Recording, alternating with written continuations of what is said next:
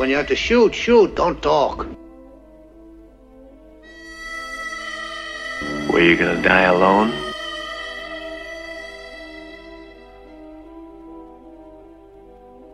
Looks like we're shy of one horse. You brought two too many.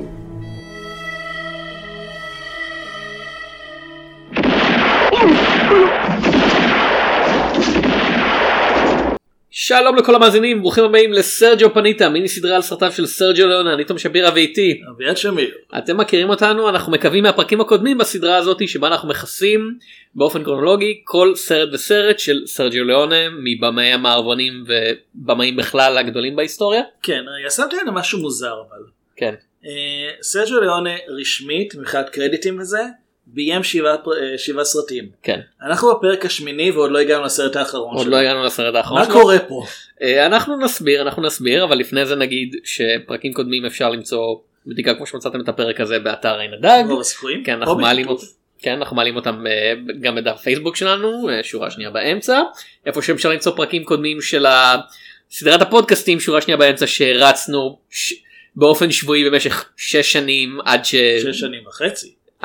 עד שהקורונה שינתה את כל עולם הקולנוע, ועוד נחזור אם יהיה לנו כוח ואם אי פעם נחזור לקולנוע. כן. אז אביעד, מה שאמרת נכון, לסרג'יו ליונה יש טכנית 7 סרטים בפילמוגרפיה שלו כבמאי. כן, ואנחנו בשמיני. אנחנו בפרק השמיני. הפרק הראשון שלנו עסק בימי פומפיי האחרונים, שזה סרט שסרג'יו ליונה הובא ברגע חון לביים כשהבמאי המקורי היה חולה וסרג'יו ליונה היה העוזר שלו. כן. פחות או יותר הוא היה חולה בלהיות זקן. כן, וסרג'יו ליונה אף פעם לא לקח את הקרדיטים, למרות שהוא היה זה שהיה הבוס על הסט רוב הזמן, מהסיבה הפשוטה שהוא אומר כל הפרי פרדקשן וכל התכנון וכל התסריט וכל זה היה של המאסטרו שלי, אני חס וחלילה לא אקח לו את הקרדיט, עשיתי את מה שהוא היה רוצה לעשות, ומי שרואה את הסרט מהמעטים שהתרחו יגידו הוא לא לקח את הקרדיט, כי זה סרט ממש גרוע. כן, עכשיו היום אנחנו מדברים על סרט מקרה הפוך, סוג של אני לא יודע, רשמית סרג'יו ליונה לא ביים, רשמית הקרדיט היחיד שלו זה שזה מבוסס על רעיון שלו, כאילו הוא מפיק והשם שלו מופיע על הפוסטר, הוא אחד המפיקים ראשון. כן. אנחנו הולכים לדבר על My Name is Nobody, Il mio nome è Nuseno. אני לא יודע, פיצו את זה בארץ? לא נראה לי. לא שידוע. כן, שמי הוא אף אחד. סרטו של טונינו ולרי, שהוא מהבמאים האלה שבאו, לא באו בעקבות ליונה, כי הוא כבר היה שם כשליונה פרץ, אבל הוא בהחלט פנה לגל המערבונים. הוא קיבל יותר עבודה בזכות ליונה. כן, הוא פנה לגל המערבונים, עם דברים כמו Day of Anger, ומשהו שראיתי כהכנה לפודקאסט הזה, סרט אחר שלו, רק כדי לקבל קצת, אתה יודע, תחושה של מה הוא עשה, A Reason to Live, A Reason to Die, שזה מין כזה, 12 הנועזים פוגש את קלי'ס הירוז, במערב פשוט. כן, וטריניטי ובמבינו, וכל זה. זה לא שלו. לא שלו? זה לא, זה נגיע אחר כך. עכשיו, ליונה כאמור הוא זה שהגה את הרעיון הכללי בסרטים האלה. כמו שדיברנו בפרקים קודמים של הסדרה, יש בדרך כלל הרבה כותבים מעורבים, כי אנשים, זה מין כזה ישיבת צוות של אנשים מעלים רעיונות והצעות ושורות ואימג'ים. כאילו, הרבה פעמים זה מגיע לזה שלסרג'יו ליונה יש רעיון לסרט. כן. רוב הפעמים זה רעיון מקורי שלו, פעם אחת זה רעיון של אקירה קורוסאווה. הוא יושב יחד עם החברים שלו, הם רואים עליהם מערבונים, אומרים אוקיי, את זה אנחנו צריכים לעשות גם, את זה גם, ואז בונים סיפור. די.ג'יי ליונה, כן. כן, ואז אני אומר קודם כותב פסקול. אז אנחנו... ואז הם מצלמים סרט סביב הפסקול בעצם. ככה זה בדרך כלל. פה זה מקרה אחר לכאורה. מה שקורה זה שאחרי הסרט הקודם שדיברנו עליו, אחרי היו זמנים במערב, סליחה. האחרון היה הביטוי האמריקאי הנודע. כן, דאק יו סאקר. אחרי דאק יו סאקר, ליונה קצת נכנס יותר למוד של מפיק, וטכנית הסרט הבא שלו, כאילו שהוא מביים, יצא 14 שנים אחרי הסרט, אחרי דאק יו סאקר. כן. והוא מפיק, אתה יודע, פרסומות, היום קוראים לזה להיות ג'יימס קמרון. משהו כזה, כן, הוא ידו בכל ויד כל בו, הוא מרוויח הרבה כסף, הוא מקבל המון כבוד מכל מיני, אתה יודע, מבקרים ואנשים מתוחכמים שמדברים על רוח המהפכה והבימוי שלו, והוא כזה, זה בדיוק כמו שהתכוונתי. זה בדיוק כמו שהתכוונתי להגיד, כן, מה שאתה אומר, ואז מישהו אחר אומר, כן, זה מאוד חכם הדבר האחר הזה שעשית וכזה, גם לזה בדיוק התכוונתי, אתה צודק. כמו כן, דינמיט עושה בום. כן. וכאמור הוא מפיק כמה סרטים, אחד מהם זה הסרט הזה שמבוסס על רעיון בסיסי שלו, אבל ואני לא הולך להגיד משהו אחר וליונה לא מכחיש את זה ואף אחד אחר לא מכחיש את זה, זה סרט של טוניו ולרי הבמאי, כאילו הוא היה מאסטר על הבוס על הסט ברוב הסצנות, אבל יש כמה קטעים שידוע לנו שליונה ביים, כולל הסצנה האהובה עליי באופן אישי, המשחק שתייה ויריות בבר, זהו ביים, זה 100% כאילו. רשמית יש שתי סצנות שכולם מסכימים שהוא ביים, הוא גם היה במאי סקנד יוניט בחלק מסצנות האקשן, ובאופן כללי הוא היה נוכחות על הסט, ולפי הסיפור הרשמי ולרי היה לו זיהום באוזן באחד הימים, אז ליונה החליף אותו כבמאי ליום אחד, ובדיוק אז הגיעה התקשורת לצלם את הסט ו והתקבל הרושם כאילו ליונה או הבמה הראשי. נוסף על כך הסרט גם במקור הצלם שלו היה ג'יוספו רזוליני, ג'יוספה, שהסתכסך עם ולרי עד לרמה של ג'יוספה אמר לשחקן, אמר לאנרי פונדרה לעשות דברים בניגוד להוראות של הבמאי האיטלקי, עד שהוא פשוט עזב את הסט באמצע וכזה פאק יו. יש לציין שהנרי פונדה משחק בסרט, זה לא שהוא פשוט התקשר לאנרי פונדה ואמר, אז לא ככה אתה לובש מכנסיים היום. אז הנה העניין, ראיתי עוד סרט שלם של טוניו ולרי, וראיתי עוד חצי מסרט אחר שלו, רק כדי לקבל קצת מושג, ואני משווה אותם ל-My Name is Nobody, וכאילו אין לי דרך אחרת להגיד את זה, זה סרט של סרג'יו ליאונה, זה נראה כמו סרט של סרג'יו ליאונה? זה רעיון שלו? לא, אבל תשמע, זה נראה כמו סרט של סרג'יו ליאונה, זה זז בקצב של סרט של סרג'יו ליאונה. העריכה טיפה מוזרה לפעמים. כן, יש, זה הרבה יותר, אבל הוא לפעמים סרט של האנה ברברה לרגע. כאילו וורנר בראדרס, כאילו זה קצת מעליב לקרוא לזה האנה ברברה, אני חייב להגיד. אני לא יודע, כאילו וורנר בראדרס פחות עשו את הטריק של פסט פורוורד. הוא גם, הוא נראה כאילו אשכרה השקיעו בו כסף, כאילו יש פה את הנרי פאקינג פונדה, כאילו בתפקיד ראשי. ואת הכוכב הגדול של מערבוני הספגטי, טרנס היל. סליחה, איך אמרת מי? אני חושב שמדבר על מריו ג'ירוטי. It's a me, מריו ג'ירוטי. אחד מהשחקנים שגילמו את ג'אנגו.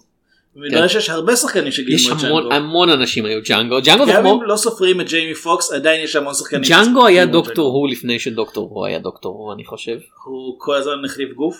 כן. כי יכולת לומר נגיד ג'יימס בונד או בטמן או או כל דמות אחרת שפשוט מחליפים את השחקן בלי שזה קשור. לא, כי שם הרבה פעמים זה באמת זה כזה, טוב, בסרט הזה ג'אנגו הוא מישהו אחר לגמרי.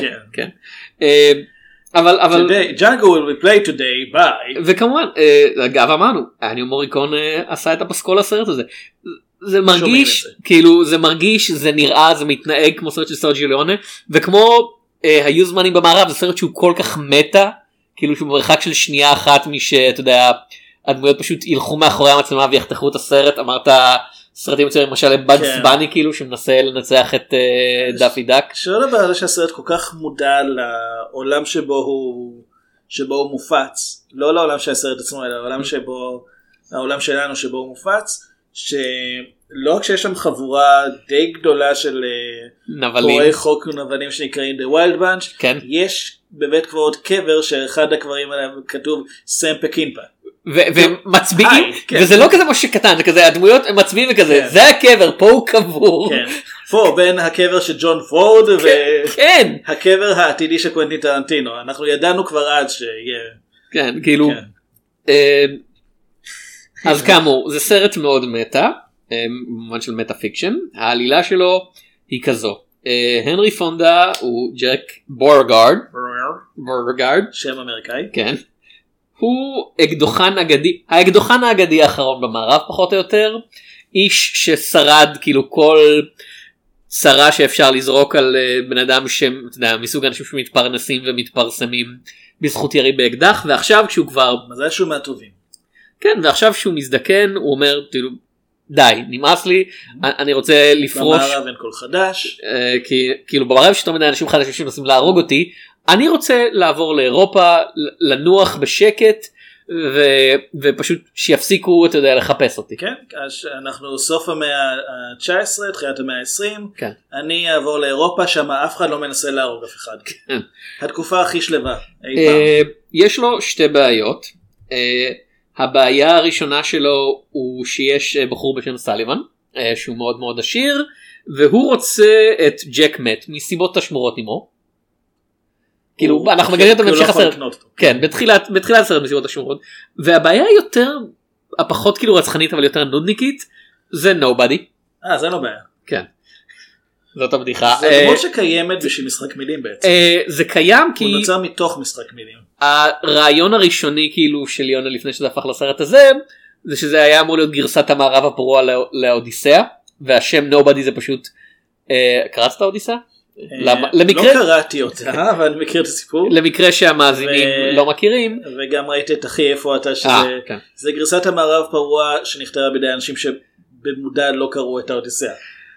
בשלב מסוים אודיסאוס נחטף על ידי קיקלופ שאת שמו לא זוכר, וכשהקיקלופ שואל אותו איך קוראים לך, ברצינות ידעתי את השם, לא כן אני אומר למאזינים כאילו, הקיקלופ שואל את אודיסאוס מי אתה, אודיסאוס אומר לו אני אף אחד, I'm nobody כאילו באנגלית, ואז כשאודיסאוס מצליח לברוח ומוציא לקיקלופ את העין האחת שלו והחברים שלו שואלים אותו מי תקף אותך, הוא לא יכול רק להגיד להם כן כאילו nobody attacked me וכזה אתה אידיוט, כאילו זה מין כזה אוקיי, כאילו הוא היה יכול להגיד להם בחור בשם נובדי, אבל לא, פשוט זה נובדי, והם כזה טוב, פאק יו, אנחנו לא נעזור לך. כן, תמשיך לראות את הכבשים שלך. משם מגיע השם הזה. מה קיקלופ עושה עם כל כך הרבה כבשים? לא יודע, הוא רואה אותם, עם העין האחת שלו לוקח לו הרבה זמן. הוא עושה איתם כאילו מקלוני אוזניים, מה קיקלופ עושה עם כבשה? אתה שואל אותי, על האש. זה דיון חשוב. לפודקאסט על קולנוע זה מעורב ירושלים, זה קטן. לפודקאסט על קולנוע יש מעט יחסית אוכל, זה אדמה מבשבילו, יש אוכל בסרט, זה עוד סיבה של יונה, כאילו סצנת האכילה, יש הרבה שווית. כן, נובדי הוא האקדוחן המהיר החדש בשכונה מה שנקרא, והוא רוצה, כאמור זה סרט מאוד מטאפיקשני, הוא רוצה שג'ק בורגארד לא יעזוב את המערב, פשוט יעלה על ספינה וייסע, הוא רוצה שהוא יחקק כאגדה, שזה אומר שהוא צריך להילחם באויב בלתי אפשרי, ב-Wild Bunch הזכרנו קודם, 150 אנשים. למה רק 150? כי אין יותר. זה הסבר. אגב, מסתבר שהייתה באמת כאילו קבוצת פורעי חוק שנקראו The Wild Bunch, שהיו בערך 11 מהם. גם היה באמת בן אדם שנקרא סמפקינפט. כן, אבל לא במערב. בכל אופן. אז, ואחרי שהוא נלחם מהם, הוא צריך... לצאת בקרב, אתה יודע, בקרב אקדוחים בצהרי היום, שכולם רואים אותו. הוא צריך לצאת כמו אגדה, הוא לא יכול פשוט ללכת. ונובדי כאילו נחוש לחלוטין לדחוף אותו לתפקיד הזה. עכשיו, טרנס היל היה הכוכב העולה כשהסרט הזה יצא ב... לא נגיד שמי, כי זה לא השמיים, בערבות המערבוני הספגטי באיטליה. אוקיי, ברוטב שם. משהו כזה, כן. שנה לפני זה יצא את My Name is Trinity, סליחה, They Call Me Trinity. אני כל הזמן מדבר בזה, My Name is Nobody, והיה להיט מאוד גדול, ומיד כאילו חתמו איתו על המון המשכים, וזה היה הגרסה, אם מערבון הספגטי היה במידה רבה הקצנה של המערבון הקלאסי האמריקאי, My Name is Trinity, They Call Me Trinity, כן זה מבלבל, They Call Me Trinity היה הקצנה של מערבון הספגטי לרמה של טוב, תשמע, אם זה קצת מוגזם וקומי אז נעשה את זה עד הסוף, They Call Me Trinity הוא פחות או יותר, אתה יודע, זה אסקימו לימון קצת. כאילו פחות מיני. במובן של, ככל שזה מתקדם ככה זה יותר נהיה עניין של הגגים. כן, זה קרטוני, זה לגמרי מוגזם, כאילו. זה ג'יימס בונד של רוג'ר מור, זה דברים אחרים. כן, כן. שאני ממש אחשוב עליהם. אבל לטרנס היל יש באותה תקופה היה, הוא עדיין חי, היה לו סרט שהוא ביים וכתב ושיחק בו לפני שנתיים, כאילו לא ראיתי אותו, אבל אז כאילו, הוא האיש בן 80 ומשהו עכשיו. 81, כן. קלינט איסטווד בן 90, ועדיין מביים. אפשר לקרוא לדברים האחרונים שהוא עושה מביים לדעת הרבה אנשים, כן. כאילו, ניסית לראות אותם? לא את האחרונים. כן, בדיוק. מאז שביקרנו את סלי בפודקאסט, הוא עשה 17 סרטים או משהו כזה, אני חושב. כן, עברו 3 שנים. אז לטרנס היל היה אחלה פרצוף, ויותר מזה, העיניים כנראה... כן, יש לו כנראה את העיניים הכי כחולות בקולנוע, זה... מבהיל, כאילו, זה ממש ממש מפחיד מדי פעם, אתה מסתכל רגע, אוקיי, יש לו עדשות מגע, ואתה, לא, ככה הוא נראה. אז הוא בחירה מצוינת לסרטים של יונה במובן של, יש לו פרצוף שמעניין לצלם אותו. הוא גם עושה פרצופים, שזה כן. מוסיף, הוא ליצן, כן. המשחק שלו, זה, הוא די ההפך הגמור, גם למרות שהנרי פונדה פה, mm-hmm. וגם באופן כללי, לרוב הגיבורים שהיו במערבונים האלה, לפחות האש של יונה אחראי עליהם, תחשוב על קלינט איסטווד ועל ליבן קריף וצ'ארלס ברונסון, אלה לא ליצנים, אלה אנשים ששומרים על פרצוף מאוד קבוע, בין אם מבחירה או לא. כן, מצד שני אלי וולך. אלי וולך, כן, הוא לא הגיבור היחיד, הוא כזה ש... הוא לא זה שאנחנו... מקווים שינצח. הוא כן, אבל הוא לא זה שמתוכנן לנצח. אז מבחינה, אתה יודע, רעיונית בסיסית, מה שיש לנו פה זה שני הקצוות של המערב נפגשים, צד שני הדמות הכי מכובדת והכי קלאסית שאתה יכול למצוא, כאילו שיסכים לשחק בסרט כזה, הנרי פונדה. אני כן אציין, אבל בפרק הקודם דיברנו על דאק יוסקה, שם יש כבר יותר קרטוניות מבחינת המשחק. אבל זה היה בכל זאת סרט רציניים, רעיונות רציניים, ופה זה כזה, פאק את, בוא נשחק במערב, אני אעשה קאובוי ואינדיאנים עוד פעם אחת. עכשיו, הסרטים, מה שעשה את כאילו מערבוני הספגטי הטובים יותר למעניינים, זה באמת העובדה שהם מצאו אימג' אחד חזק של הגיבור שלהם לסחוב אותו, ובמקרה של דייקול מיטרינטי, אתה יכול לראות זה כבר על הפוסטר, הוא מופיע בתחילת הסרט בתור בחור שבמקום לרכב על הסוס שלו, הוא מחבר מין כזה... מיטה ניידת ונותן לחייל לנסוע אותו, והוא פשוט שוכב שם כזה בזולה שלו. אז גם ב-My Name is Nobody, כן. גם שם, הפוסטר די מבהיר שזה לא הולך להיות הסרט הכי רציני של השנה. הוא, עוד פעם, טרנס היל הוא פשוט יושב על כיסא בלי, אני חושב, בלי מגף אחת. כן, כאילו, עוד פעם, לקוח מ-My Name is Trinity, כן. אני לא בטוח מה קורה שם ברקע הזה, אני חושב שזה הוקף על הגב שלו. זה הוקף על הגב שלו. ובאופן כללי נראה כאילו פשוט הוא מחכה שיגידו לו שמתחילים לצילומים. זה ממש מוזר שהנרי פונדה כאילו השם שלו על הפוסטר, אבל לא הוא, למרות שהנרי פונדה, עם כל הכבוד לטרנס היל. באיטליה טרנס היל היה כוכב יותר גדול, כן. גם הסרט הזה הצליח מאוד באיטליה, לא כל כך בארצות הברית. לא. ואי אפשר להאשים את זה כמו עם דאק יוסקר ששיווקו אותו בתור קומדיה והוא לא. עכשיו אני אשאל אותך שאלה, מה דעתך על הסרט הזה באופן כללי? הוא נחמד, מבדר. אוקיי, זה הכי כללי שיש. הוא יותר טוב ממה שציפיתי שהוא יהיה, כי כאמור פעם קודמת שסרג'יו ליאונה היה על סט של סרט ולא לקח עליו קרדיט, זה לא היה כי הסרט טוב. אז אני גם לא ידעתי יותר מדי על מה לצפות, ופה באמת הסרט נחמד, הוא מתחיל בצורה שמאוד מזכירה סרטים אחרים של יונה, שזה כבר מאוד עזר לי. 3 אנשים מנסים להתנקש במישהו, כאילו שוב, כן, הפעם אצל ספר, כן, וכן, הוא מאוד מזכיר את ההתחלה של היו זמנים במערב, ו ובמידה מסוימת זה כבר צפוי, אני כבר יודע מה הולך להיות. במקרה הזה באמת 3 מתנגשים מחכים לג'ק אצל הספר, אחד מהם מתחזה לספר, 2 אחרים מחכים בחוץ, ובזמן שג'ק מקבל את הגילוח שלו כדי לשמור שהספר לא משסף את גרונו, הוא שולף אקדח ומצמיד אותו למפסעה של הספר, בסוף גם נותן לו על זה, משלם לו על זה, על הגילוח המושלם, ואז יורה בו ונותן את הכסף עם תוספת לספר האמיתי. שהם חטפו קודם, כן. כן, ששמו בארון כמובן, כי תמיד בסרטים האלה זה המקום שבו תמצא את האדם האמיתי, וזו פתיחה שהיא בהחלט מאוד סרג'יו ליאונה, למרות שזה כבר נהיה צפוי, זה לא כמו הסרטים הקודמים שעוד לא ידעת באמת איך קטע כזה ייגמר, זה היה יכול ללכת לכאן ולכאן, אתה עדיין לא בטוח מי מהדמויות הולכת להיות זאת שתהיה חזקה יותר, זאת שהנרי פונדה, אז אתה מניח שהוא יישאר יותר מסצנה אחת. כן. אבל אז זה מוביל לרגע שבו הספר אומר לבן שלו, nobody's faster than Jack כזה, לא, זה כזה, who's faster? nobody's faster than him? nobody. cut. כן. hard cut. ואז אנחנו רואים את nobody. כן. דגים. כן, מנסה לתפוס דג בידיים שלו. הוא תופס חרק בידיים. כן.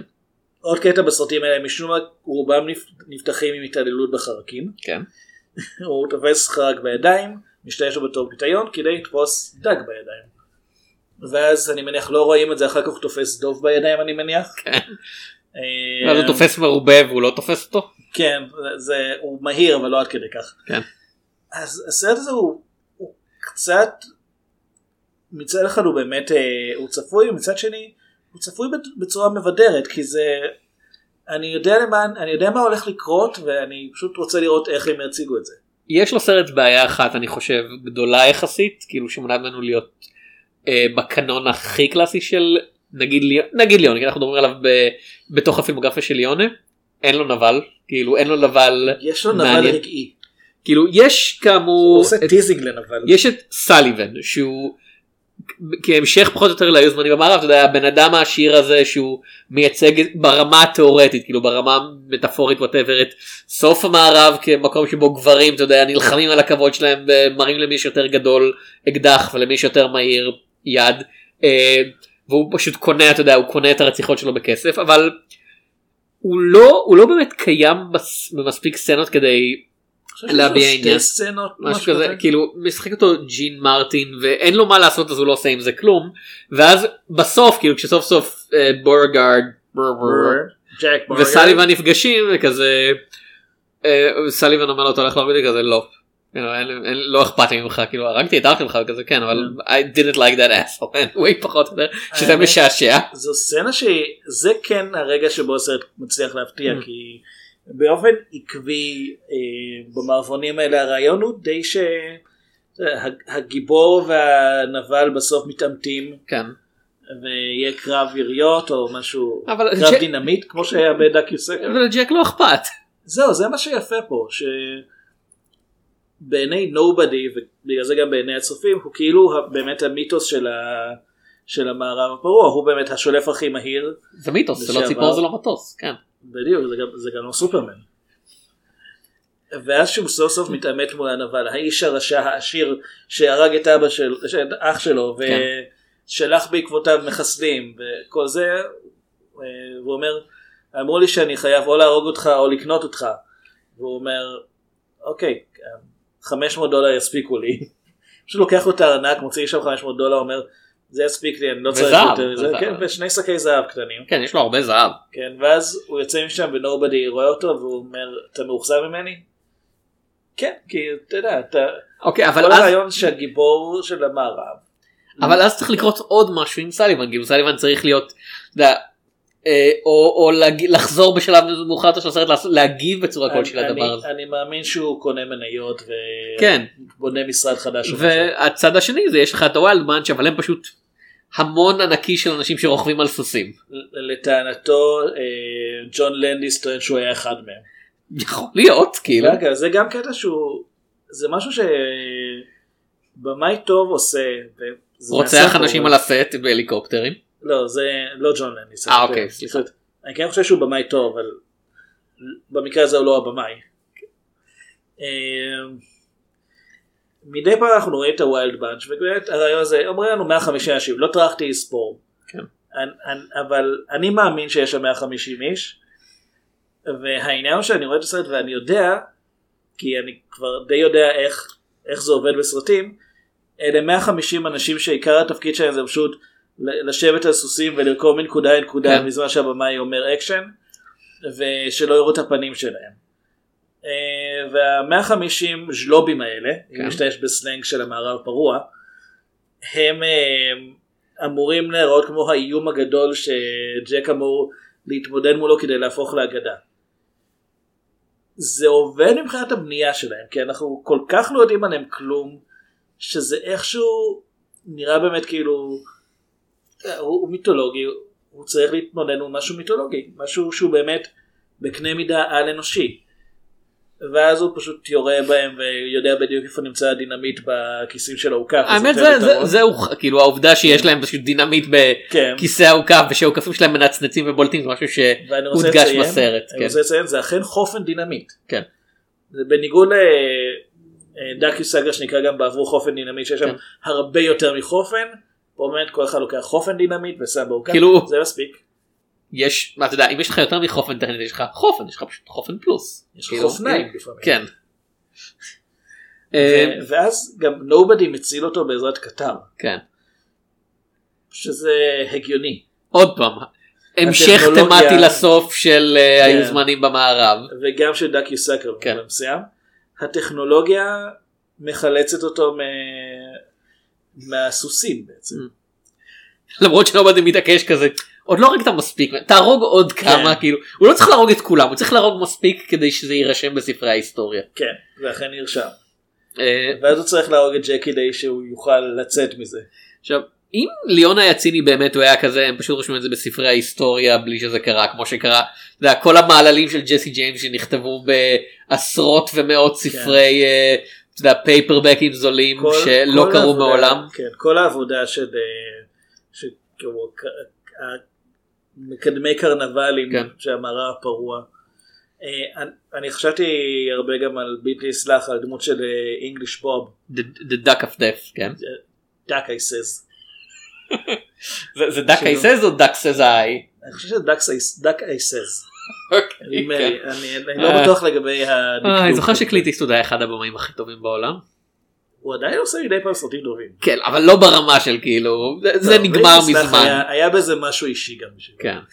אז בבית נסלח, יש לדמות של אינגליש בום, שהוא מלווה בסופר שכל הזמן מתעד את עלילותיו, ויש לו, והוא נחשב לאקדוחן אימתני שכולם מכבדים, ואז כשמישהו שמעשה היה שם מדבר עליו, הוא אומר, סתם היה לו מזל, כי השני היה שיקור מדי וירה בעצמו.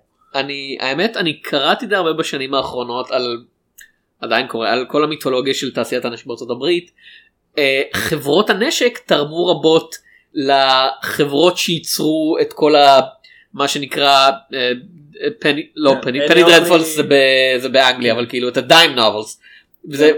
אני אוקלי קיבלה כלי נשק במיוחד כדי שתראה בהם. כן, וממש כאילו מתארים כזה, היה לך מפעל של אנשים שיושבים וכזה, אתה צריך לכתוב כך וכך מילים כל שעה, וצריך להוציא כך וכך, אתה יודע, ספרים, 100 מפעל ספרים כאילו כל יום. כן, איך זה היה פעם, ובכלל לא כמו, לא היום. היום זה בכלל לא קורה. לא, כי היום הספרים פשוט לא מקבלים כסף בכלל, זה הכל בחינם. היום הם פונים למישהו ביד שתיים. היום זה נקרא for exposure, כי אתה מת מחשיפה לאלמנטים כשאתה מנסה לחיות בתור סופר. אתה נחשף לקליעים. אז בחזרה לסרט. משהו שהוא כן מאוד ליאון בסרט הזה, זה כאמור, יש סצנות שמבוימות בצורה כזאת שאתה אומר, זה לא סתם כאילו, עם כל הכבוד ל...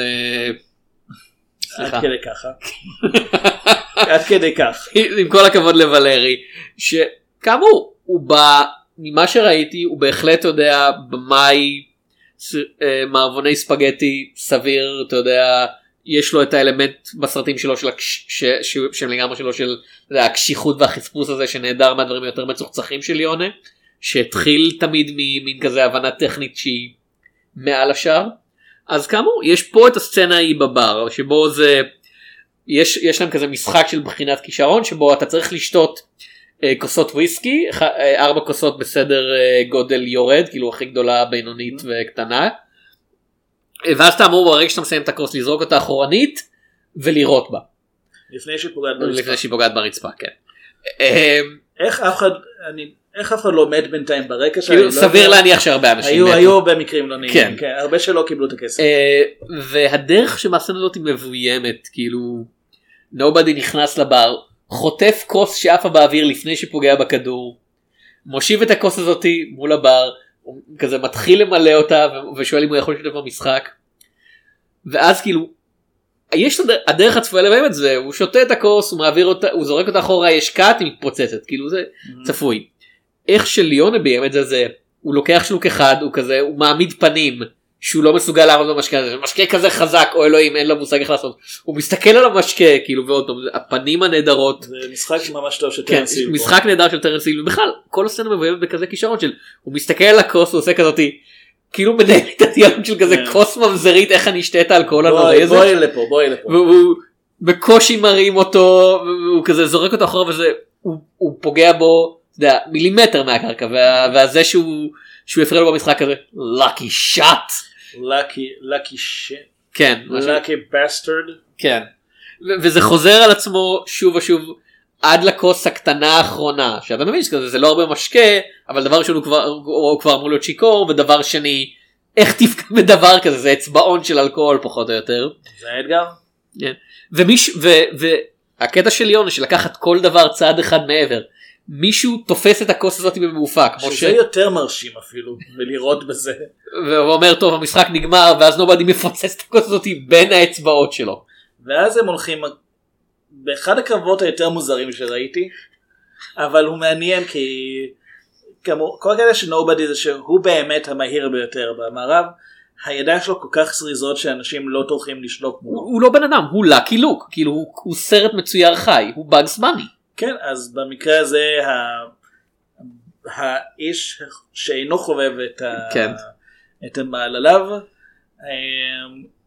מזמין אותו לדו קרב, אבל זה דו קרב מיוחד כי הוא מניח את האקדח הפוך בתוך הנרתיק, כן, סוג של לראות אם הוא יכול לשלוף יותר מהיר ממנו את האקדח שלו. אני כל כך מהיר שאני יכול לשלוף את האקדח שלי אפילו שהוא בצורה כן, הוא בכוונה לא מוכן לירי. כן, ונובדי אכן מייצח אותו בסתירות בלי לראות, כאילו פעם אחת הוא פשוט מהיר ממנו, הוא עוצר אותו מלראות באקדח שלו, גונב לו את האקדח מהזה ומתחיל להביא לו סתירות, וזה לא מצולם בקטע של זה בן אדם מהיר שמרביץ מישהו אחר, לא, זה מצולם כשהמצלמה קרנקט אפ, כאילו זה בבירור לא ריאליסטי. כן, נראה שקצת העיצו את הקצב שם קצת, כן, זה קטע מוזר, כי אני לא יודע עד כמה הייתה לליונה בכלל השפעה כלשהי על העריכה של הסרט. אנחנו מכירים אותו בתור באמת במאי שקצב איטי, ולכן גם יש פה סצנות שאתה מרגיש שאם הן לא בוימו בידי ליונה, הוא בהחלט נתן את ההשראה לצורת הבימוי שלהם. ואז פתאום המהירות של כל הסרט עולה למהירות של סרט מצויר, וזה בולט דווקא בסצנה ש... כמו שתי סצנות שכולם מודים שהוא ביים, זה אחת מהן עם המשחק יריות הזה, והשנייה זה כשנובדי גונב את הקטר, הוא אני לא יודע כמה זמן פשוט עומד מול הנהג של הקטר במשתנה ציבורית בשורק, ודי פשוט מפריע לו, ואז כשהנהג סוף סוף מצליח להתפנות, נובדי נעלם וגונב את הקטר מתחת לאף של כל השומרים. חיל הפרשים, כן. ואז הם רצים, אבל הם רצים מאוד, הם הופכים זה כמו בסטר קיטון, כאילו רץ לעבר המצלמה, האיריס הנזכר כזה. כמו שוטרים. קיסטון קאפס, כן, אמרתי בסטר קיטון. קיסטון קאפס. כן, לא בסטר קיטון קאפס. כן. זה רעיון טוב. קיטון קאפס. אוקיי, מייקל קיטון. אתה יודע מכמה דברים יצטרכו ליפול? וכמה דברים יפלו עליהם. אני יכול רק... התחנה נופלת עליהם. כן, וכל התחנה מלאה בפייז, מסיבה שלא ברורה לאף אחת. ארוחת צהריים, לא יודע. כן. גם פה יש קטע עם פאי, שניתן שגם אותו ליון ביים, שזה... אני לא כל כך הבנתי, הוא חתך חלק מהשולחן, כאילו, כשהוא עמד שם עם מה? קודם כל, דיברת על זה שחסר גיוון אתני בסרטים של ליונה, אז בבקשה. גיוון אתני. כי תשמע, לפחות בניגוד לסרטים האחרים שלו, יש כזה, כשאנשים שמשפילים את יש שני גברים שחורים שהראש שלהם בתוך קרנבל כזה גדול, הראש שלהם מציץ מתוך בד. ואנשים זורקים עליהם פירות וקצפת. כן. ונובדי מגיע ומחליט לזרוק את העוגה עם הקצפת דווקא על המפעיל. שכל הזמן לועג להם, כן? ואחרי שזה פוגע בו אנחנו מגלים שהוא זרק את זה יחד עם חתיכה מהדלפק. שלא ממש ברור איך הוא חתך אותה, זה כזה... הוא מאוד מהיר. יש לו מסור עליו, כאילו. היד שלו מהירה כמו מסור, הוא מסובב אותה נורא מהר. הוא דה פלאש, כן, זה כזה... אבל אתה יודע, לפחות זה. אגב, עוד סרט שאין בו... אין בו נשים, נכון? יש, אבל... אתה יודע, הן לא בדיוק מדברות. לא, כן. הן יותר... הן עובדות בפאב, בסלון. הסצנה בבית המרות, מה דעתך עליה? כי זה... ראיתי כאלה כבר. לא, כן, אבל זה מסוג הדברים שמרגיש לי שנעשה רק לשם... אני מאמין שהוא חשב על זה פשוט, כי זה משהו שנראה שהוא שם רק בשביל האתגר הטכני של אני רוצה לביים משהו כזה ולא יצא לי עדיין. ראיתי את זה בכמה סרטים, כולל נגיד הגברת משנחאי, שזה של אורסון ווילס, עם אורסון ווילס. אתה מבין, אני חשבתי על הסרטים של ברוס לי. זהו, כן. זה רעיון שהופיע בהרבה מקומות, ובדרך כלל הוא מבוצע טוב, כי... הפוטנציאל הוויזואלי, כן. אתה צריך ליצור מצב שבו גם הצופה לא יודע ממה ההשתקפויות זה הדמות האמיתית, והם די עושים את זה פה. הקטע הוא שזה קצת נראה כאילו... אין להם שום סיבה אמיתית להיכנס לשם. לא, זה שם כי, עוד פעם, אני מניח שליונה אמרת, זה לא יהיה מגניב אם... אבל זה היה, פה זה פחות ליונה מבחינתי, כי בכל הסרטים הקודמים שלו, גם כשיש משהו שנראה קצת לא קשור, זה מתחבר, יש לו איזו סיבה להתקיים. גם אם זה פשוט כדי שהדמות תלמד איזה פרט מסוים, שעוזר לה אחר כך, או שלפגוש איזה מישהו, ופה זה די, בואו נצלם קרב במבוך מראות. או מיד אחרי זה, הסצנה עם הבובה כאילו, שהוא משתמש בה כדי להרביץ לאנשים. כן, זה עוד הגיוני עכשיו. לא, אבל זה... זה בובה מרביצה. אין בה שום קש, כאילו, זה לא... אם זה מראה לנו משהו, זה מראה לנו באמת שנובדי כל כך כאילו בלתי מנוצח, אפילו בהשוואה למועד אחרות בקטלוג של יונה, שהוא לא מתייחס לרעיון של קרב. זה לא כזה, אני חושב שאני יכול לנצח אתכם ביריות, אז אני מזלזל בכם, זה... אתם שני אנשים חמושים, אני לא צריך אפילו לשלוף את האקדח שלי, אני לא צריך לטרוח להתחמק מכם, אני כל כך יותר כאילו מעליכם. כן, הוא אמור להיות בניגוד לג'ק שבינתיים מנסה להיות רציני. זהו, כן. ג'ק מנסים להעיר בעזרת דינמיט. כן. פשוט מנסים לשתול לו דינמיט מתחת למיטה. כן. ובזמן שהאיש שמחזיק את הדינמיט מחפש גפרור, ג'ק מביא לו, נותן לו אש ומאלץ אותו להדליק ולחכות. וזה מסוג הרגעים האלה שזה יותר מתאים לסגנון של יונה. הרעיון של הוא נמצא צעד אחד לפניהם. הקטע בבית המרות זה פחות להיות צעד אחד לפניהם וזה יותר להיות באגס בני. במובן של באמת כאילו אין פה אפילו מחשבה שקיימת תחרות. לעומת זאת להגיד, קטע שאני אוהב שהוא יותר מוקדם זה שהוא הפעם הראשונה אני חושב שאנחנו רואים את שלושת לא פעם ראשונה בעצם הפגישה הרשמית הראשונה בין ג'ק ונובדי, הם נפגשים לפני זה פעם אחת על הדרך, אבל ג'ק נמצא בתוך כזה מסבעה, עובר על החשבונות שלו, מה שזה לא יהיה, ובחוץ יש שלושה אנשים שרוצים להתנקש בו, אבל הם לא התמודדו מולו אישית, כי הם יודעים מי זה, כן. אז נובדי שבדיוק עובר שם, רוצה סוס, ואין לו מספיק כסף, אז הם אומרים, יודע מה? תביא את הסל הזה לאיש שיושב בפנים, ותקבל ממני בחינם את הסוס הכי טוב שלי. Telegram from Mr. Mongo. זה ממש כזה. כן. אני חושב שהם כפים לא אותם יצא שנה אחרי, נדמה לי.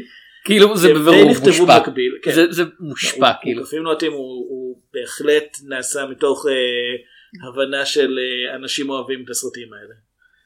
זה לא רק על המערבונים של פעם, אלא גם על מערבוני הספגטי. ונובדי מביא לג'ק את הסל. בזמן שהוא אוכל, כן. ומחזיק את העוקף על הגב שלו. כן. וג'ק שואל אותו מה זה, הוא אומר אני מניח שזו פצצה, אני מניח שאתה צודק, וזה מוביל פשוט אולי מכל הרגעים, הרגע שהכי מרגיש כמו סרט מצויר שהכי ניתק מבחינתי את הסרט הזה מסרטים קודמים שדיברנו עליהם. הפצצה מתקתקת. היא מתקתקת כמובן, ובסוף פשוט נובדי זורק את זה חזרה החוצה, יש פיצוץ, אנחנו רואים את האנשים שהכירו את זה פשוט מפויחים, ואין דם, אף אחד לא מת, כל הסוסים גם נראה לי בסדר, רק הם מפויחים ועם השיער ככה קרוע. יש להם עובד סיני אני מאמין שמחזיק את הגג, ואחרי שנובדי אומר לו איזה משהו הוא עושה כאילו הוא שולף את האקדח על השלושה, הם מרימים ידיים והסיני עוזב את הגג ומחזיקים אותו במקומו. זו סצנה שהיא מאוד, זה מאוד מבדר, אבל זה גם נורא שונה באופי ממה שראינו קודם, וזה באמת אם אנחנו גם משמיעים את זה לטוקו מהטוב הרב המכוער, או אפילו לדמות של קלינט איסטווד מגלם בעבור חופן דולרים, שהיא קצת יותר כלילה מרוב הדברים של... הם היו בני אדם בגרסה מוכרת של העולם האמיתי. גם בדקיו סאקר, כמה שיש שם קצת הגזמות, עדיין אין את הקטע של תזרוק פצצה על מישהו, הוא פשוט יוצא מפויח. עכשיו כאילו, הדברים האלה הורגים. ופה לא? כן. גם הוא עושה מצוין. הסוף של הסרט, כאמור, ג'ק הורג את רוב חבורת הפרעים, בזה שהוא יודע שהם שמים דינמיט בשקי העוקף שלהם, בשקי העוקף... כל כך מוכחה מצידם. בשקי העוקף שלהם. הם צריכים להביא אותו לאיפשהו. למה? הם צריכים להביא אותו למכרה כאילו כדי... הראינו שהם מכסים את העובדה שהם גונבים את הזהב וזה שהם מעמידים פנים שהמכרה עדיין עובד, אז אתה יודע אם המכרה עובד, למה לשם לבוא עם זה? כאילו יכולתם לשים את זה ברחבו לאסוף אחר כך. בכל אופן הוא הורג אותם, ואז הוא ונובדי מביימים כאילו קרב אחרון מול המון המון עדים ומצלמה, כאילו ברמה של זה הצלם אומר לנובדי לזוז כדי שהוא יהיה בפריים. כן, סצנה מאוד מוצלחת בעיניי. וג'ק נופל לכאורה מת, אף אחד לא בודק את הגופה, מסתבר כדי לראות אם יש מחור כדור, כי הוא כנראה המתפרק המהיר ביותר במערב. כן, ונובדי אנחנו רואים שהוא עכשיו האקדח מספר 1, וחבורת הפרעים שנותרה כאילו אומרת אנחנו צריכים להרוג אותו עכשיו, לא את ג'ק, ואז אנחנו רואים שג'ק עדיין בחיים וכותב לו מכתב פרידה מהספינה. כן, המכתבים בתקופה היא באמת היו כל כך ארוכים, כי היית יכול לשלח אותם רק פעם. כן, אני שמתי לב למשהו פה שגם בהיו זמנים במערב ליאונה מנסה להיפרד במערבונים כל הזמן, כאילו מאז מהיו זמנים במערב הוא נורא מנסה לסייד לסרטים האלה עם הטון של אוקיי סיימנו עם זה, בואו נמשיך לדבר הבא. כן, וגם פה זה קורה, והאולפנים אומרים לו כזה זה לא עבד לו, כי כן אמרו כן אבל כסף. כן, ופה זה בעיקרון אז מה סרג'ו, מה המערבון הבא שלך? אין מערבון יותר, די אני מפיק.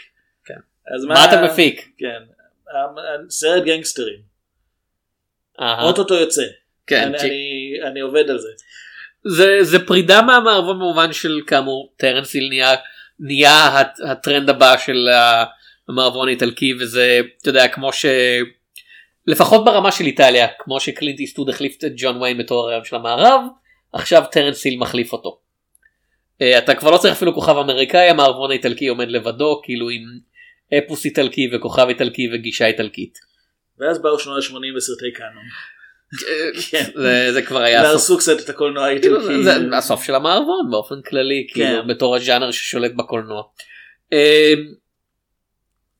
וליונה באמת רוב הזמן הזה לכאורה הוא היה עסוק בהכנות להיו זמנים באמריקה, לסרט האחרון שלו. הרבה הכנות, זה סרט שהוא ניסה לעשות פחות או יותר מאז הטוב הרע והמכוער. כן, אני מאמין שהוא חיכה שג'ניפר קונלי תיוולד כדי לצלם סרט. כן, הוא היה אמור, כאמור הוא היה אמור להפיק אותו, יותר על זה בפרק הבא, בפרק המסכים של המיני סדרה הזאתי, אבל הצל שלו במידה רבה נמצא מעל My Name is Nobody, שהוא כזה די, סיימתי, אני נשבע, באמת, תנו לי ללכת, זה כזה. הנה, אני כותב מכתב. ולא נותנים לו, וכל הזמן האולפנים כזה, לא, אתה סרג'יו ליונה, אתה צריך לעשות מערבון. זה בטח ממש מבאס. כאילו, ומה שלא נעים, זה בן אדם שממש אוהב מערבונים. כן, ומה שעוד פעם נדבר על זה יותר בפרק הבא, זה שאני חושב שאני ואביעד מסכימים, הוא כנראה צריך להמשיך לביים מערבונים, כי המערבונים שלו יותר טובים מסרטי הגנגסטרים שלו. אני לא יודע אם יש לנו סיכוי שנגיד סרטי גנגסטרים, אלא כן, מחלקים את היוזמנים באמריקה לכמה סרטים. כמו שעשו בחלק מהמקומות שיפיצו אותו. אוקיי, אנחנו פחות אוהבים את היוזמנים באמריקה ואת דקיו סאקר משאר הסרטים שלו, אני חושב. ושניהם זה סרטי הלא מערבון שלו, כי דקיו סאקר בכוונה, אתה יודע, הוא במאה ה-20, הוא מתרחש, אתה יודע, בתקופת המהפכה במקום במערב הפרוע. סרטים שמנסים להיות לא מערבונים אצלו, מצליחים פחות מהסרטים שלו שהם פשוט כזה, פאק את, אני מערבון. יש משהו אולי באהבה של מערבונים שבכל זאת גורם לו שיהיה לו אכפת מהפרטים שם. אני חושב שזה הסגנון שלו והדברים שהוא אוהב לראות, כאילו דרך שבה הוא אוהב לחשוב על אימג'ים יותר מתאים לעולם של המערב הפרוע מאשר נגיד לעולם המסובך העירוני של סרט הגנגסטרים, שדורש לא יודע עריכה יותר מהירה ויותר כזה מחשבה פחות על ה... זה עריכה מהירה באמת?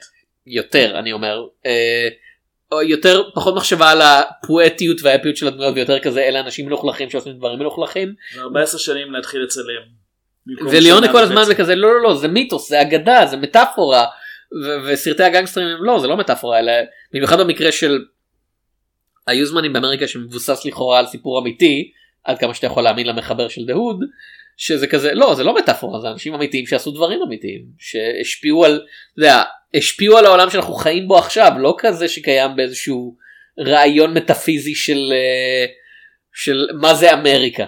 כזה לא, זה לא מה זה אמריקה, זה, כמו שאמרו בסנדק, זה This is America, או... כן. I believe in America. I believe in America, כן. This is America זה שיר, כן. כן. זה צ'יילדיש גמבינו, מה? צ'יילדיש גמבינו במערב הפרוע. זה נשמע כמו סרט עם... אני היית רואה את זה? כן, נשמע כמו סרט עם טיילס. האם הוא יופיע ביוזמנים בפלסטין? לא יודע. טריטי וגמבינו. אביעד, אנחנו מתקרבים, אני חושב, לסוף הפרק הזה. לסוף המערבון. כן. האם נעשה... כאילו, האם... אנחנו הולכים לעשות... בואו רק לפני זה נגיד... סרג'יו ליונה אנחנו לא יודעים בוודאות כמה הוא ביים מתוך My Name is Nobody. הגרסה היחסית רשמית שפשוט זאת שאומתה בידי כמה שיותר אנשים שהוא ביים שתי סצנות שלגע בעצמו ועוד היה בעיקר בסקנד יוניט כדי לעזור. התחושה הכללית היא שאנחנו כן יכולים לדבר עליו בתור סרט של ליונה, כי גם אם הוא לא חתום כבמאי, הרוח שלו שם, כן. בכל מקום. יחד עם זאת, כן, אני חושב שבאמת, החלק החזק שלו זה אמנם מערבונים, אבל אני חושב שהסרט הזה מראה כמה הוא כן היה צריך קצת להתנתק מהם. אפילו שהוא לא, שום דבר ממה שהוא עשה לא היה... לא נתן את אותה תחושה כמו המערבונים היותר מפורסמים שלו, עדיין הוא היה צריך לפחות לנסות להראות שיש לו עוד. אוקיי, לגיטימי. מה שאנחנו עושים בסוף כל פרק זה את הדירוגון, המדרג, שבו אנחנו מדרגים את הסרטים של סרג'יו ליונה מהטוב לרע, עד המכוער. כן.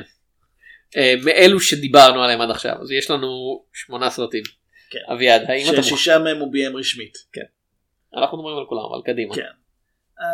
אנחנו אמרנו סדר יורד, נכון? כן. אז הטוב הרע והמכוער למעלה, במקום ראשון. אחרי זה, בעבור חופן דולרים, שני, הצרפים שלישי, מאוד מאוד קרובים אחד לשני. אחרי זה אני אסיים את היוזמנים במערב. אחרי זה אני קצת בהתלבטות. כן, זה קשה כבר עכשיו. לא כי זה קשה, כי גם דקיו סאקר וגם My Name is Nobody, הם שני סרטים שהם הם פחות, אבל הם עדיין מאוד מבדרים. אני חושב שאת My Name is Nobody אני קצת יותר אהבתי, הוא גם יותר טרי לי בזיכרון, זה יכול להיות שהדירוג ישתנה בפעם הבאה, אבל כרגע אני שם אותו מקום, איפה אנחנו? 5? כן. מקום 6 את דקיו סאקר, אחרי זה תהום, שמפרידה בין העולמות,